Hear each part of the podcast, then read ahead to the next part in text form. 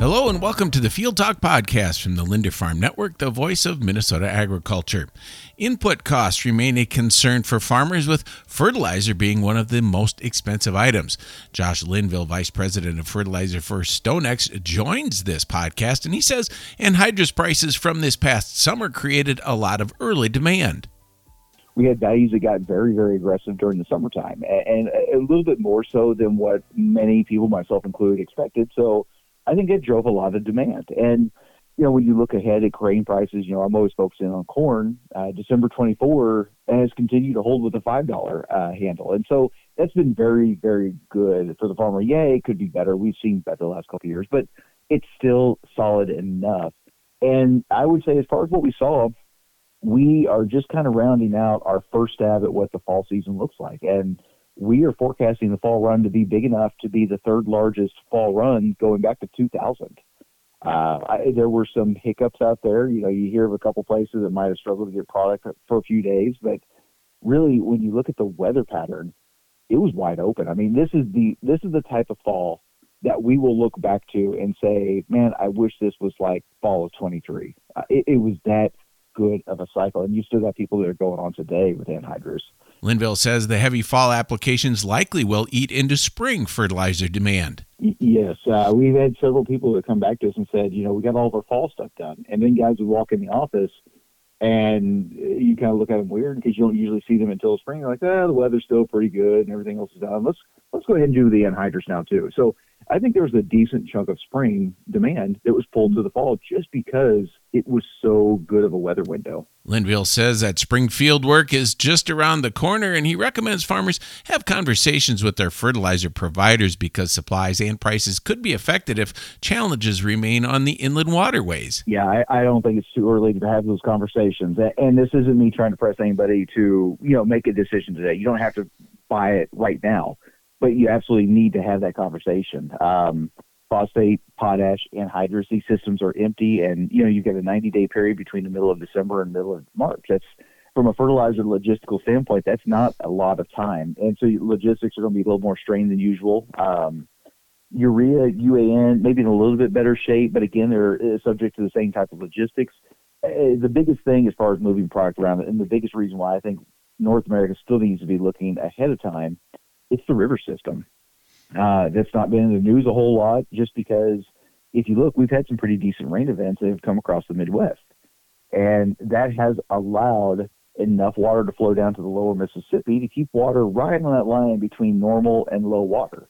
Uh, if you look at these forecasts, if we were to go a couple weeks, two, three weeks without rain, the forecast shows it going very, very low, very, very quickly. So we're we're kind of living on borrowed time, right? Everybody always talks about you're you're only alive for about you know 30 seconds, but every breath that you take kind of resets the clock.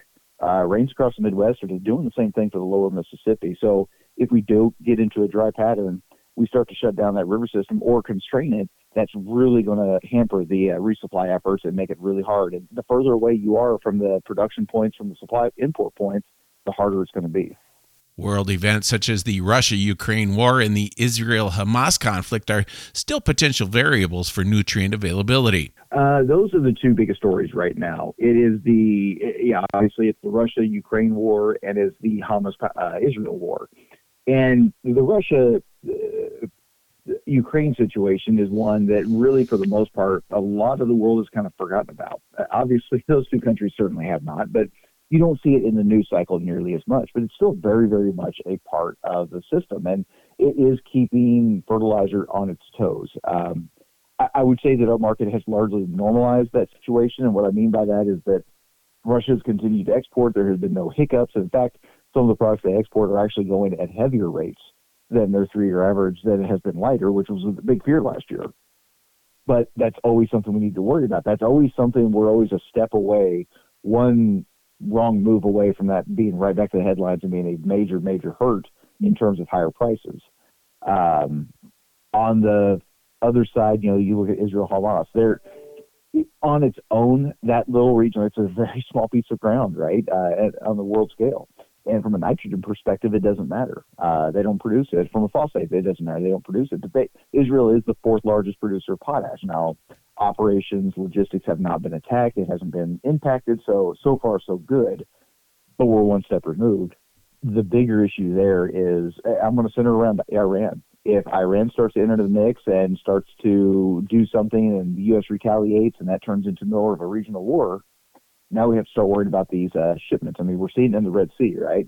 You know, these uh, drone attacks on the ships and everything like that. Imagine if all of a sudden the Persian Gulf got into the same situation.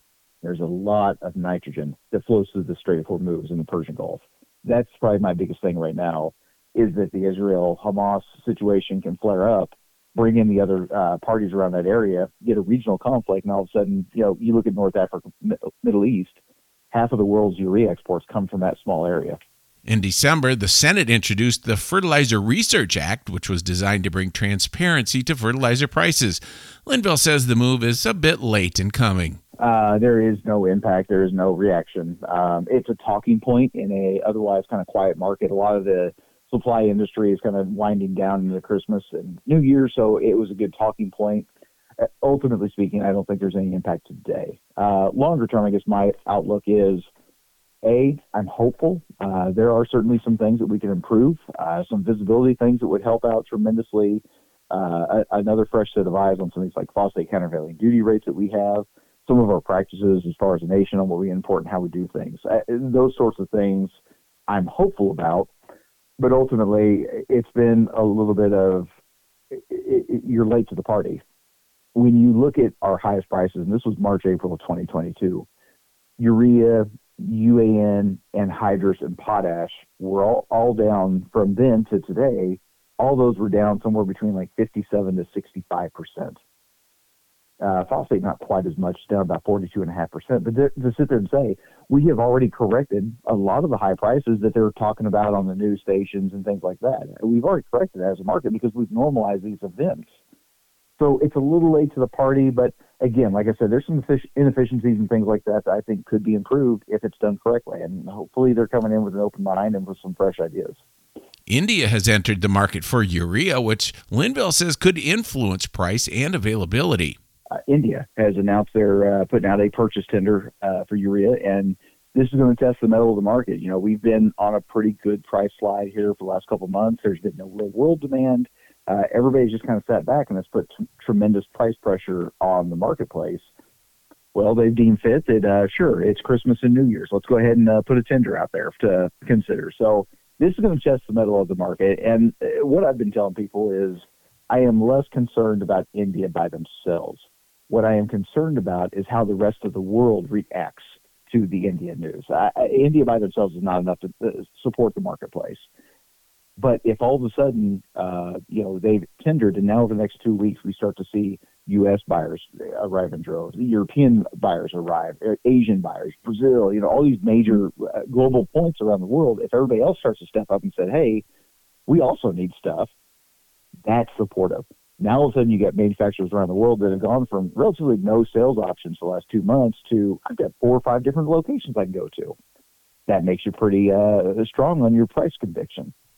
However, if India steps in, everybody else will just kind of shrug their shoulders like, nah, I'm good. It's going to kind of fall on deaf ears and they'll get their tons and then we'll just kind of go back into a quiet period as we start moving into, you know, second half January, February. So it, it, it just, it gives us something now to watch and talk about here over the next few weeks. Thanks for joining us. Be sure to catch other podcasts at linderfarmnetwork.com on Apple and Spotify and get the latest in farm news and market information every day from your local LFN affiliate.